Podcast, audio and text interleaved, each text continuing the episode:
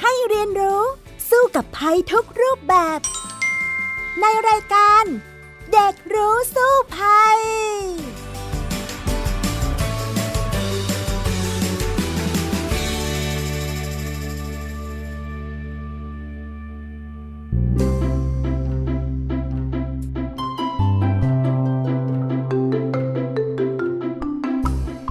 สวัสดีค่ะ คุณผู้ฟัง พบกันเช่นเคยในรายการเด็กรู้สู้ภัยนะคะ วันนี้ดิฉันดารินกำเนิดรัฐค่ะมาพร้อมน้องเอริกชานุวัตรตั้งมนัดวงค่ะ สวัสดีค่ะเอริก สวัสดีครับพี่ดาริน สวัสดีครับคุณผู้ฟังทุกท่านค่ะ ช่วงนี้นะคะ เราก็อยู่ในฤดูร้อนนะคะ แล้วก็อากาศร้อนมากๆ แต่อย่างหนึ่งที่เห็นเอริกบอกว่าวันนี้อยากจะคุยก็คือเรื่องของภาวะโลกร้อนทำไมถึงสนใจเรื่องนี้ล่ะคะ ก็ภาวะโรคร้อนนะครับมันเชื่อมโยงกับหลาย ๆ อย่างในชีวิตเรานะครับ แล้วก็วันนี้นะครับเอริกกับพี่ดารินก็มีข้อมูลอัดแน่นที่จะมาเชื่อมโยงให้กับคุณผู้ฟังได้ฟังกันในวันนี้นะครับถ้าอย่างนั้นนะคะ คุณผู้ฟัง มีข้อมูลอัดแน่นแบบนี้ไปฟังกันเลยในช่วงแรกของรายการช่วงรู้สู้ภัยค่ะ ช่วงรู้สู้ภัย คุยกันต่อเลยนะคะ เรื่องของภาวะโลกร้อนนะคะ คุณผู้ฟังคะก็ภาวะโรคร้อนเนี่ยครับ เกิดจากอะไรบ้างครับ แล้วก็ส่งผลกับอะไรบ้างครับอะต้องถามเอริกก่อนว่า ในความเข้าใจเรานะข่าวเรื่องของภาวะโลกร้อนจริง ๆ ในช่วงหลายปีที่ผ่านมาเนี่ยเป็นเป็นสิปีแล้วนะ ตั้งแต่พี่ดารินตามข่าวมาเนี่ย ก็มีข่าวเยอะมาก ในฐานะเด็กนะคะเอริกเข้าใจว่ามันเกิดจากอะไรเอริกเข้าใจว่ามันเกิดจาก ก๊าซเรือนกระจกอะครับที่ทำให้โลกของเราระบายความร้อนออกไปได้ยากขึ้น แล้วก็ทำให้โลกของเราร้อน แล้วมันค่อยๆ ส่งผลกระทบต่อๆไป กับเรื่องอื่นๆ ที่จะเป็นผลกระทบในชีวิตประจำวันของเราอะครับอะก็ถ้าจะอธิบายสั้นๆ อย่างนั้นก็ได้แต่พี่ดารินอยากจะไล่เรียงให้เห็นภาพรวมนะว่าเฮ้ยมันอยู่ดีๆ มันเกิดขึ้นได้อย่างไร จริง ๆ แล้วเนี่ยพี่ดารินตามข่าวเรื่องของภาวะโลกร้อนเนี่ยมาประมาณ 10 กว่าปีละ นะคะ แล้วก็ครั้งแรกเลยพี่ดารินได้ยินข่าวภาวะโลกร้อนเนี่ยมาจากอาจารย์ที่จุฬาลงกรณ์มหาวิทยาลัยนะคะ ก็คือดรอานนท์สนิทวงศ์นาอยุธยา สมัยนั้นเนี่ยพี่ดารินสัมภาษณ์อาจารย์อานนท์อาจารย์อานนท์บอกว่า เชื่อไหมว่าประเทศไทยแล้วก็โลกกำลังเผชิญกับภาวะโลกร้อน แล้วต่อไปนะบ้านเรากรุงเทพเนี่ยจะจมน้ำน้ำจะท่วมนะ พี่ดารินก็บอกว่าหู ต่อไปนั้นแค่ไหน อาจารย์อนนท์ก็จะบอกว่าเป็นอีก 10 ปีข้างหน้าจะเป็นอย่างนั้น มาวันนี้เนี่ย พี่ดารินก็บอกโอ้โหสู่หกแล้วค่ะเชื่อแล้วค่ะว่ามันเกิดขึ้นจริงนะคะ แล้วหลังจากนั้นเนี่ยพี่ดารินก็มีความสนใจมากเลยว่า เอ๊มันจะเป็นยังไงต่อก็เลยติดตามเรื่องของข้อมูลภาวะโลกร้อนอย่างเงี้ยค่ะ ว่ามันเป็นอย่างไรกันแน่ แต่สรุปแล้วถ้าจะเล่าให้ฟังง่าย ๆ เนี่ย ภาวะโลกร้อนเนี่ยมันก็เกิดจาก ฝีมือมนุษย์ร่วมกับปรากฏการณ์ทางธรรมชาติที่เกิดขึ้น คือครั้งแรกที่พี่ดารินตามข่าวเนี่ยก็จะมีนักวิทยาศาสตร์สองกลุ่มที่บอกว่าหนึ่งภาวะโลกร้อนนั้นเนี่ย เกิดจากธรรมชาตินั่นแหละ เพราะว่ามันเคยเกิดไซเคิลแบบนี้มาแล้ว คือวงจรแบบนี้มันเคยเกิดขึ้นมาแล้ว ซึ่งสมัยก่อนมันอาจจะเกิดจากภาวะภูเขาไฟระเบิด มีคาร์บอนไดออกไซด์มากขึ้นในชั้นบรรยากาศของโลกทำให้เกิดภาวะเรือนกระจก ไม่สามารถที่จะออกนอกโลกชั้นบรรยากาศไปได้ มันก็เลยอบความร้อนอยู่ในนี้ในโลกใช่ไหม แล้วมันก็ทำให้เกิด การแปรปรวนของสภาพภูมิอากาศ แล้วก็เกิดภัยพิบัติ เกิดการเปลี่ยนแปลงของอุณหภูมิของโลกอย่างฉับพลัน เกิดยุคน้ำแข็งโน่นนี่นั่นมา อันนี้ฝ่ายหนึ่งเชื่อว่ามาจากธรรมชาติ อีกฝ่ายหนึ่งนักวิทยาศาสตร์ก็บอกว่าเกิดมาจากน้ำมือมนุษย์นี่แหละ เพราะว่ามนุษย์เนี่ยได้ปฏิวัติอุตสาหกรรมก็คือ ครั้งแรกนะเกิดขึ้นใน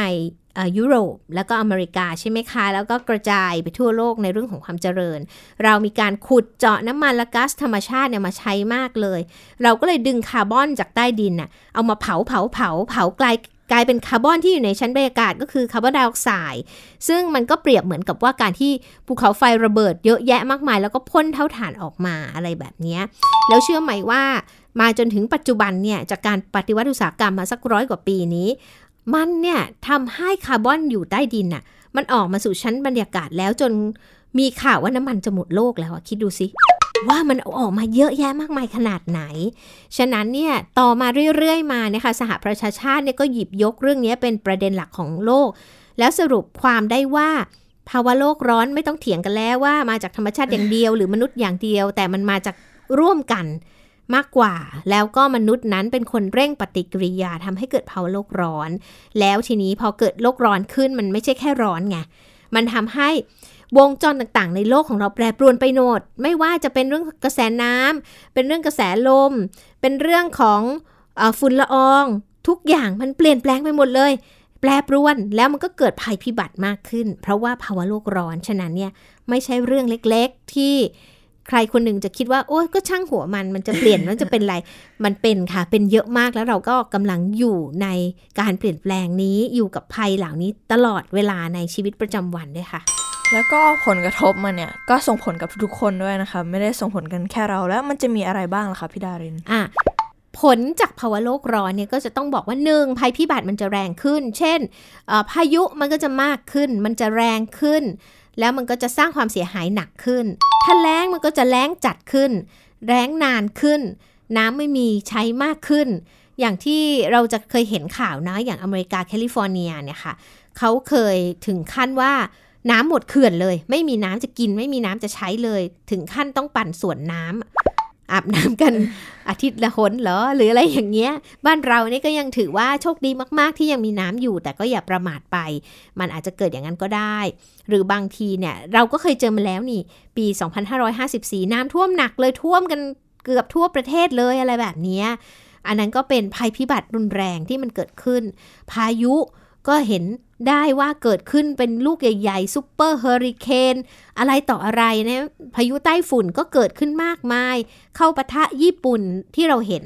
ฉะนั้นเนี่ยมันเกิดทุกอย่างเลยค่ะ ที่เกี่ยวกับสภาพภูมิอากาศที่มันเปลี่ยนไป แล้วมันก็ยังทำให้การที่เราจะใช้ชีวิตในอากาศที่เปลี่ยนไปเนี่ยมันยากขึ้นด้วย เพราะว่าพืชผลทางการเกษตรมันก็ได้รับผลกระทบหรือแม้แต่เชื้อโรคนะ มีการกลายพันธุ์มากขึ้นโควิด -19 เนี่ยอยู่ๆทำไมมันเกิดขึ้นทำไมมีโรคแปลกๆเกิดขึ้น ก็เพราะว่าอุณหภูมิที่มันเปลี่ยนแปลงเนี่ยมันไปเหมาะสมกับการกลายพันธุ์ของเชื้อโน่นนี่นั่น ในสิ่งต่างๆ ที่มนุษย์ยังคิดไม่ออกคาดไม่ถึง มันก็ทำให้เกิดมหันตภัยต่างๆ มากมายเลย จากภาวะโลกร้อนนี่แหละค่ะ ก็อริเคยได้ยินนะคะว่ามันมีผลกระทบที่ทางกระแสน้ำของ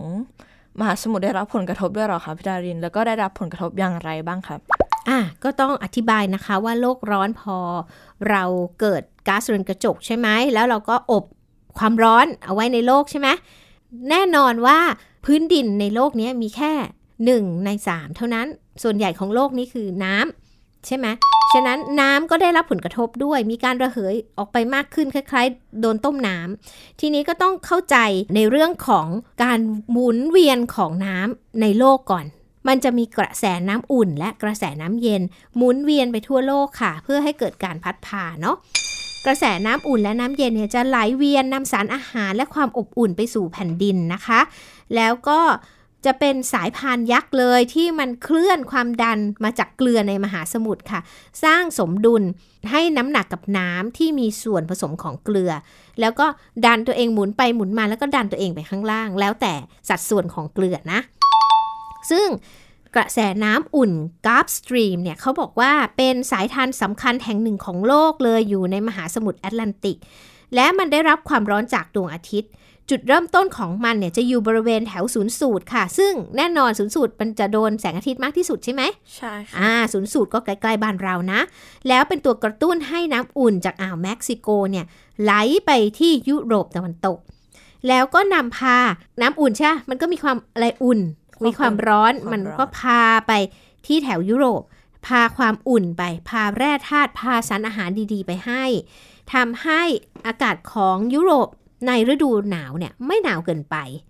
อ่าไม่ใช่ว่าหนาวจัดแบบขั้วโลกไม่ใช่ เพราะมีกระแสน้ำอุ่นนี้ แล้วมันก็จะวนไปนะ พอมันไหลไปยุโรปเสร็จมันวนไปถึงขั้วโลก แล้วก็ปลดปล่อยความร้อนมันกลายเป็นน้ำเย็นแทน นึกออกไหมมันมาเผาเผาเผาก่อน ตรงจุดสูงสุดไปยุโรปแล้วก็ไปขั้วโลก แล้วก็เปลี่ยนตัวเป็นน้ำเย็นละมันมันปล่อยความอุ่นหมดแล้วแล้วก็วนกับไอกระแสน้ำเย็นเนี่ยไม่มีความอุ่น มันจะมาพร้อมกับอะไรคะตะกอนแล้วก็เกลือ แล้วแล้วมันก็จะถูกตะกอนเนี่ยดันมันให้ไปอยู่ใต้ทะเลลึกเลย พาความเย็นลงไปใต้ทะเลลึกนะ ก็ให้สังเกตง่ายๆ อย่างเช่นน้ำในแม่น้ำที่เราลงไปเล่นน่ะ หรือน้ำในแก้วธรรมดาน้ำที่มีอุณหภูมิเย็นน่ะอยู่ข้างล่างเสมอ ฉะนั้นสมมุติเราไปดำน้ำอยู่ขั้วโลกอะ ยิ่งลงไปยิ่งหนาวหนาวหนาวหนาวเพราะว่าน้ำเย็นมันลงข้างล่างนะ แล้วก็พอน้ำเย็นมันดันไปใต้ทะเล มันจะดันไปช้าๆเลย ให้มันไหลกลับไปที่ศูนย์สูตรเหมือนเดิม แล้วก็รับความร้อนใหม่ แล้วก็ไปตามเส้นทางของมัน เอแล้วค่ยอกลับามันก็จะหมุนวนแบบนี้นะคะ แล้วมันจะอบอุ่นอีกครั้งหนึ่งนั้นภาพใหญ่ก็คือกระแสน้ำในมหาสมุทรในน้ำลึกเนี่ย มันมีผลต่อภูมิอากาศของโลกมากถึง 90%เลยนะ เยอะมากเลยนะคะ ฉะนั้นเนี่ยเขาบอกว่า ตอนนี้พอมันเกิดการเปลี่ยนแปลงสภาพภูมิอากาศขึ้นเนี่ยนักวิทยาศาสตร์บอกว่าเมื่อปี 2015 เนี่ยกระแสน้ำอุ่นกราฟสตรีมเนี่ยแทนที่มันเคยเป็นวัฏจักรแบบเนี้ยมันอ่อนกำลังลง 15%ละตั้งแต่ปี 1950 เนี่ยแล้วเขาเตือนว่าในปี 2100 ตอนนี้ 2021 นะ อีก 2,100 มันจะอ่อนไปเหลือ 45%และหยุดไหลถาวรในสิ้นศตวรรษนี้ โอ้โห นึกภาพ แล้วมันจะเกิดอะไรขึ้น นักวิทยาศาสตร์เขาบอกว่ามันจะเป็นวิกฤตมากเลย และมวลมนุษยชาติอาจจะไปถึงจุดวิกฤตที่อากาศทั่วโลกเปลี่ยนไป คือยุโรปอย่างเช่นที่อังกฤษเนี่ยจากเดิม หน้าหนาวก็จะไม่หนาวจัดและมีอุณหภูมิที่สูงขึ้น จนหนาวและแห้งภัยแล้งฝนคลื่นความร้อน มันจะเปลี่ยนอย่างสุดขั้วไปเลยนะคะ สวิงมาก ส่วนฝั่งของ Gulf Stream เนี่ยนักวิทยาศาสตร์ก็คาดว่าน้ำทะเลในแถบตะวันออกของชายฝั่งสหรัฐเนี่ยก็จะสูงขึ้นอย่างเช่นกันนะคะ แล้วกระแสน้ำอุ่น Gulf Stream ที่บอกเนี่ยมันเคยหายไปแล้วค่ะ เมื่อช่วงปลายยุคน้ำแข็ง 12,000 ปีที่แล้วทำให้อุณหภูมิเนี่ยลดลงในบริเวณนั้นนะลดเหลือแค่ 10 องศาเซลเซียส ตายแล้วถ้าทั้งปีเหลือ 10 องศานี่มันจะไปยุค แมมมอสอีกไหมอะอ่าแล้วมันจะมาถึงไทยไหมคะพี่ดาริน แน่นอนมันบอกแล้วว่ากระแสน้ำอุ่นเนี้ยมันเกิดขึ้นที่เส้นศูนย์สูตรใช่ไหมประเทศเราอยู่ใกล้เส้นศูนย์สูตร เราก็จะได้รับผลกระทบเป็นประเทศแรกเลยใช่ไหมคะเราก็น่าจะต้องได้รับผลกระทบด้วยพอ เราก็คงจะไม่ไม่ร้อนเท่าเดิมไหมอ่านะ แล้วก็พอมันไม่สามารถต้มน้ำตรงเนี้ยศูนย์สูตรแล้วให้มันไหลคืนไปทางนู้นน่ะทุกอย่างมันจะเปลี่ยนไปค่ะ ฉะนั้นเนี่ยนึกภาพไม่ออกเลย คือนักวิทยาศาสตร์นะเขาบอกว่าให้นึกภาพง่ายๆเนาะเวลาที่การกระทำของมนุษย์เนี่ยทำให้ตั้งแต่ 1950 ไปเนี่ยกระแสน้ำอุ่นเนี่ยแผ่วลงเรื่อยๆ เพราะว่ามลพิษมันรวมตัวมากขึ้น ก่อตัวได้ช้าขึ้นที่ศูนย์สูตรใช่ไหมแล้วทำให้น้ำแข็งที่กรีนแลนด์เนี่ยละลาย ฝนก็ตกขึ้นมากขึ้นเพิ่มปริมาณน้ำทะเลทำให้ความเค็มมันเจือจางลง และความหนาแน่นของน้ำน้อยลง การไหลเวียนของกระแสน้ำมันก็เลยลดลงไงกระแสน้ำอุ่นที่ไหลเวียนเนี่ยไม่ลอยขึ้นเหนือและเย็นขึ้น เป็นวัฏจักร มองภาพง่าย ๆ ก็คือน้ำที่ละลายออกมาไปเจือจางกระแสน้ำที่ไหลเวียนทำให้แรงดันตะกอนเนี่ยอ่อนแรงลง พอน้ำถูกเจือจาง แรงดันน้ำอ่อนลง กระแสน้ำก็จะไหลเวียนได้น้อยลง และถ้าหากว่ามันถูกทำลายจากการเจือจางนี้ น้ำจะหยุดไหลค่ะ เพราะว่าแรงดันไม่พอ และถ้าหยุดไหลก็จะไม่มีกระแสน้ำอุ่น ไม่มีกระแสน้ำอุ่นยุโรปเป็นไงคะ ก็ทำให้ยุโรปหนาวขึ้นใช่ไหมคะยุคน้ำแข็งเลยคราวนี้ใช่ไหมหิมะจะตกหนักมาก ในฤดูหนาว หนักมากอย่างที่ไม่เคยเป็นมาก่อนมันอาจจะเหมือนคู่โลกไปเลยอย่างเงี้ยอ่า แล้วการแผ่ขยายของพื้นที่หิมะเนี่ยมันจะมากขึ้นนะ แล้วก็จะสะท้อนแสงอาทิตย์ไปสู่อวกาศ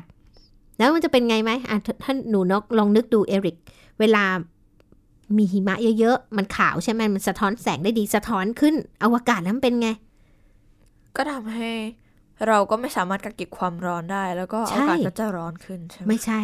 มันจะซ้ำเติมค่ะ พอมันสะท้อนแสงขึ้นไปอวกาศใช่ไหม พื้นที่หิมะมันจะขยายขึ้น กว้างขึ้นเรื่อยๆ บางทีเนี่ยมันจะกลายเป็นทั้งโลกไปสู่ยุคน้ำแข็งอีกครั้งในระยะยาวนะคะ แล้วระบบนิเวศในมหาสมุทรแอตแลนติกนี้ ก็จะพังพินาศและคิดภาพไม่ออกเลยนะ ว่าจะเกิดอะไรถ้ามันไปถึงจุดนั้นในปี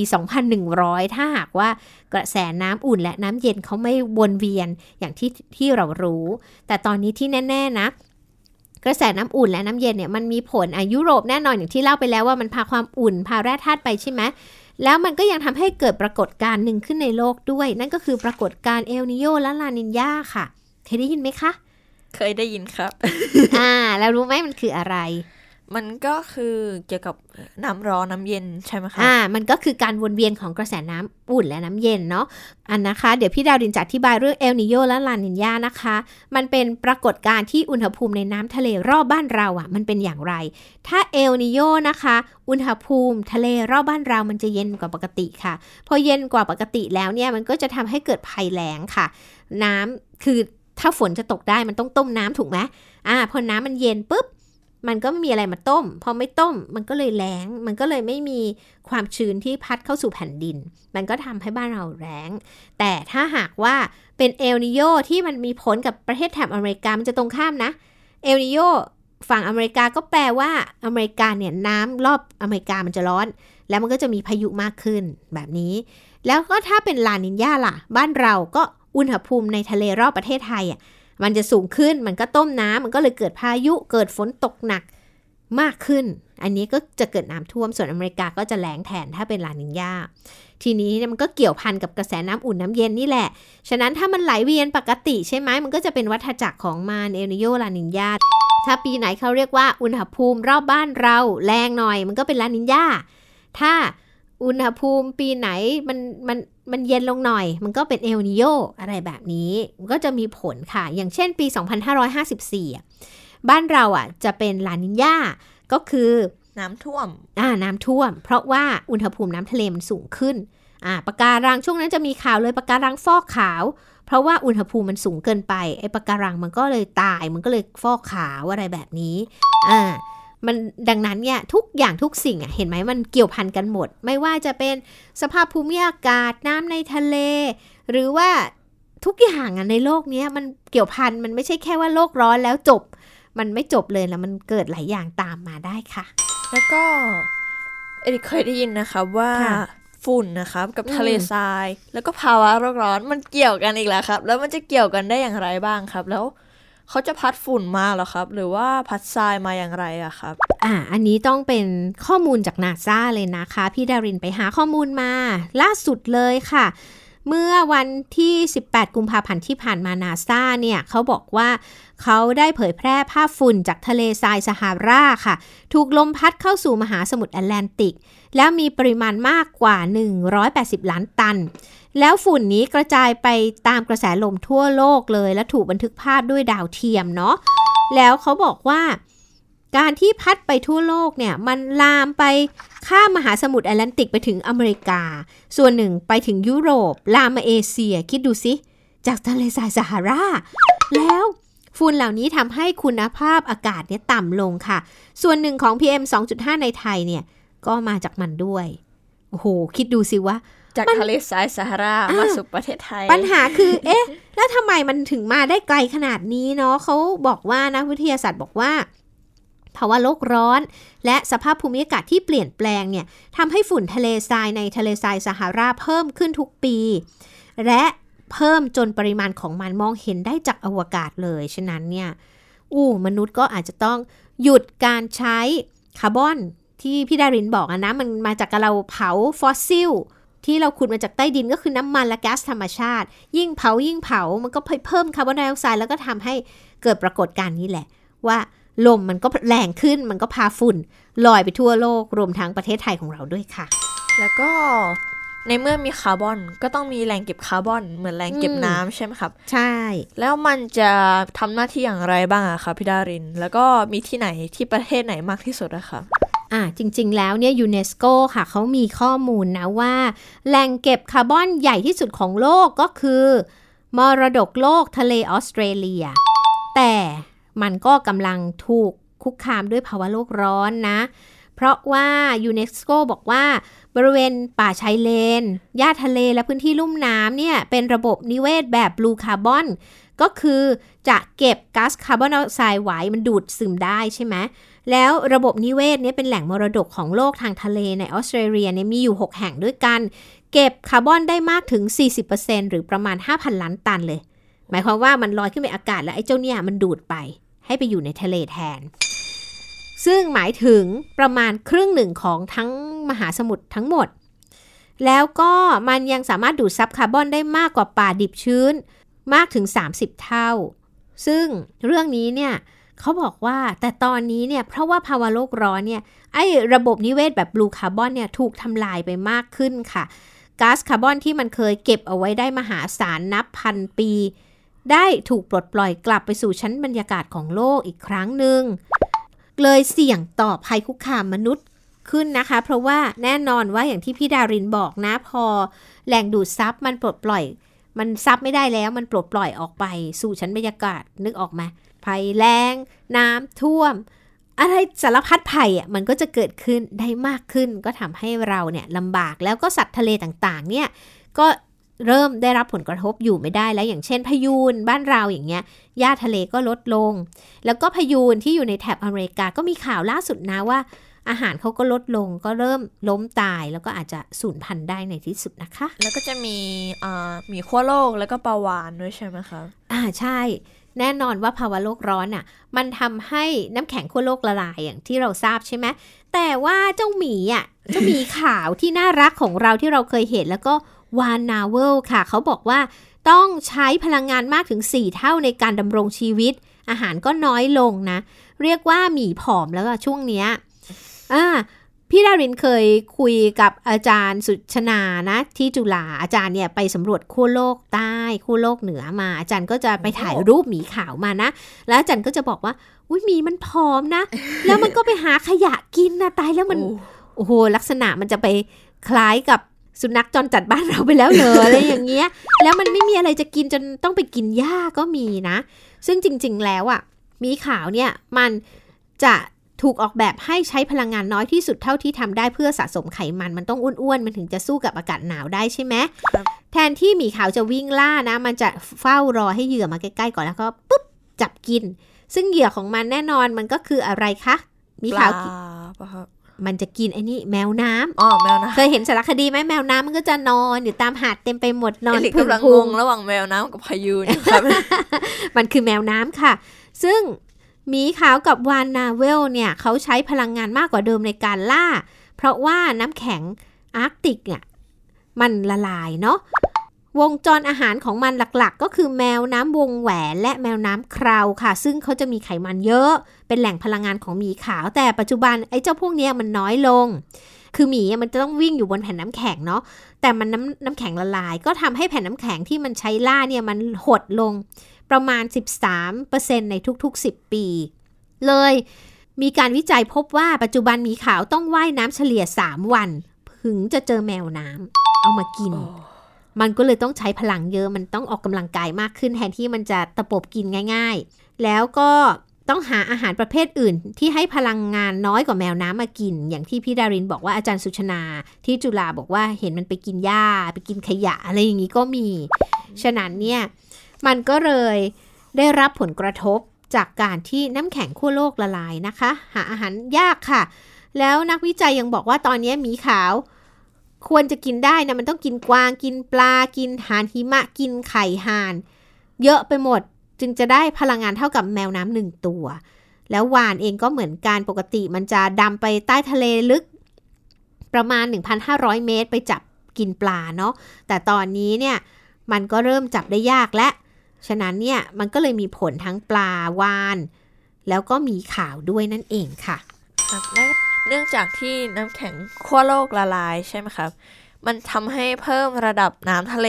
เพิ่มเพิ่มมากขึ้นใช่ไหมครับ ใช่ค่ะทำให้ตัวของน้ำทะเลเนี่ยมันรุกร้ำเข้ามาในเขตที่เป็นพื้นดินของประเทศไทยนะครับ อย่างที่เด็กเคยไปมาเคยไปที่ บ้านขนสมุทรจีนนะครับอ๋อค่ะ ซึ่งเป็นไงบ้างคะ ปัจจุบันนะครับก็มีทั้งส่วนที่เคยเป็นบ้านนะครับ อันนี้เลยเคยไปเห็นนะครับ ตกใจมากเลยอืมมีเป็นเสาไงไฟฟ้าคะอยู่กลางทะเลอะครับอ่าใช่แล้ว แล้วก็จากที่เคยไปหาข้อมูลมากับชาวบ้านนะครับ เขาบอกว่าเมื่อก่อนนะครับเขาอยู่ตรงนั้นแหละครับ แต่ว่าพอน้ำมันเข้ามาครับ มันก็เลยกลายเป็นส่วนหนึ่งของทะเลไปแล้ว แล้วก็เลย ไม่มีที่อยู่ให้กับเขาอะครับเขาก็ต้องขยับค่อยๆขยับเข้ามาขยับเข้ามาเรื่อยๆ เพราะว่าพื้นที่บริเวณนั้นนะคะ มันเป็นพื้นที่บริเวณที่ต่ำกว่าระดับน้ำทะเลอะครับใช่แล้วอันนี้มันก็ส่งผลเกี่ยวกับเรื่องของเมืองจมน้ำถูกไหมครับ ใช่ แล้วเขาก็มีการทำนายหลายๆอย่างเลยครับว่า มันจะมีเมืองจมน้ำเกิดขึ้นที่ประเทศไทยภายในปีประมาณปี 2050อะครับอ่าโดย The New York Times ครับอืมก็เป็นไปได้นะ ก็คือว่าชายฝั่งของบ้านเรามันจะถูก กินเข้าไปเรื่อยๆ ขุนสมุทรจีนเองก็เป็นส่วนหนึ่งของชายฝั่งบ้านเราที่มันโดนกินไปแล้ว ทะเลกินไปแล้วเพราะน้ำทะเลมันสูงขึ้น บางขุนเทียนที่เห็นเป็นอ่าเสาไฟริมอยู่ในทะเลอะ ที่จริงมันเคยเป็นพื้นดิน มันก็โดนกินไปแล้วและ แน่นอนว่าน้ำแข็งยิ่งละลายมันก็ไปเรื่อยๆ ไม่ได้แค่หมีขั้วโลกที่จะกระทบไง แต่มันกระทบมันถึงบ้านเราด้วยนะคะ ฉะนั้นเนี่ยเราก็จะต้องรู้ว่าเราจะทำอย่างไรเพื่อจะ รอดจากภาวะโลกร้อนได้ เดี๋ยวไปฟังกันต่อในช่วงรู้แล้วรอดค่ะ ช่วง รู้แล้วรอด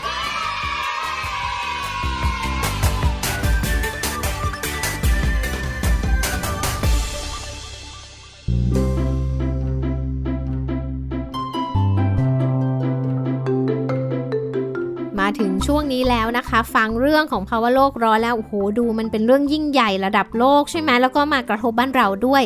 หลายคนอาจจะถามนะว่า เอาละถ้าเกิดทั้งโลกตอนนี้พร้อมใจกันเลย หยุดใช้น้ำมันทุกชนิดก๊าซธรรมชาติก็ไม่ใช้ไม่ใช้อะไรเลย ที่เป็นพลังงานฟอสซิลถ่านหินอะไรไม่ใช้สักอย่างหนึ่งเนี่ยแล้วมันจะหายไหมอะให้เอริกเดาว่ามันจะหายไหมสิ่งที่เกิดขึ้นตอนนี้ ไม่หายครับเพราะว่าที่เราทำมาเนี่ยมันไกลมากๆแล้วแล้ว ถ้าที่คิดนะครับ เต็มที่มันอาจจะได้แค่ผ่อนหนักเป็นเบาอะครับ ถูกต้องเลยค่ะก็คือสิ่งที่มนุษย์ได้ไปขุดถ่านหิน ไปขุดน้ำมัน ไปขุดก๊าซธรรมชาติเอามาเผาเล่นกันตอนเนี้ยนะมันไม่ได้เผาเล่นเราเอามาใช้พัฒนาประเทศปปฏิวัติอุตสาหกรรมเนี่ย มันไกลเกินไปละ คือแม้ว่าเราจะหยุดทุกอย่างวันนี้ สิ่งที่จะเกิดขึ้นมันก็ยังเกิดขึ้น ภัยธรรมชาติต่างๆยังเกิดขึ้น แต่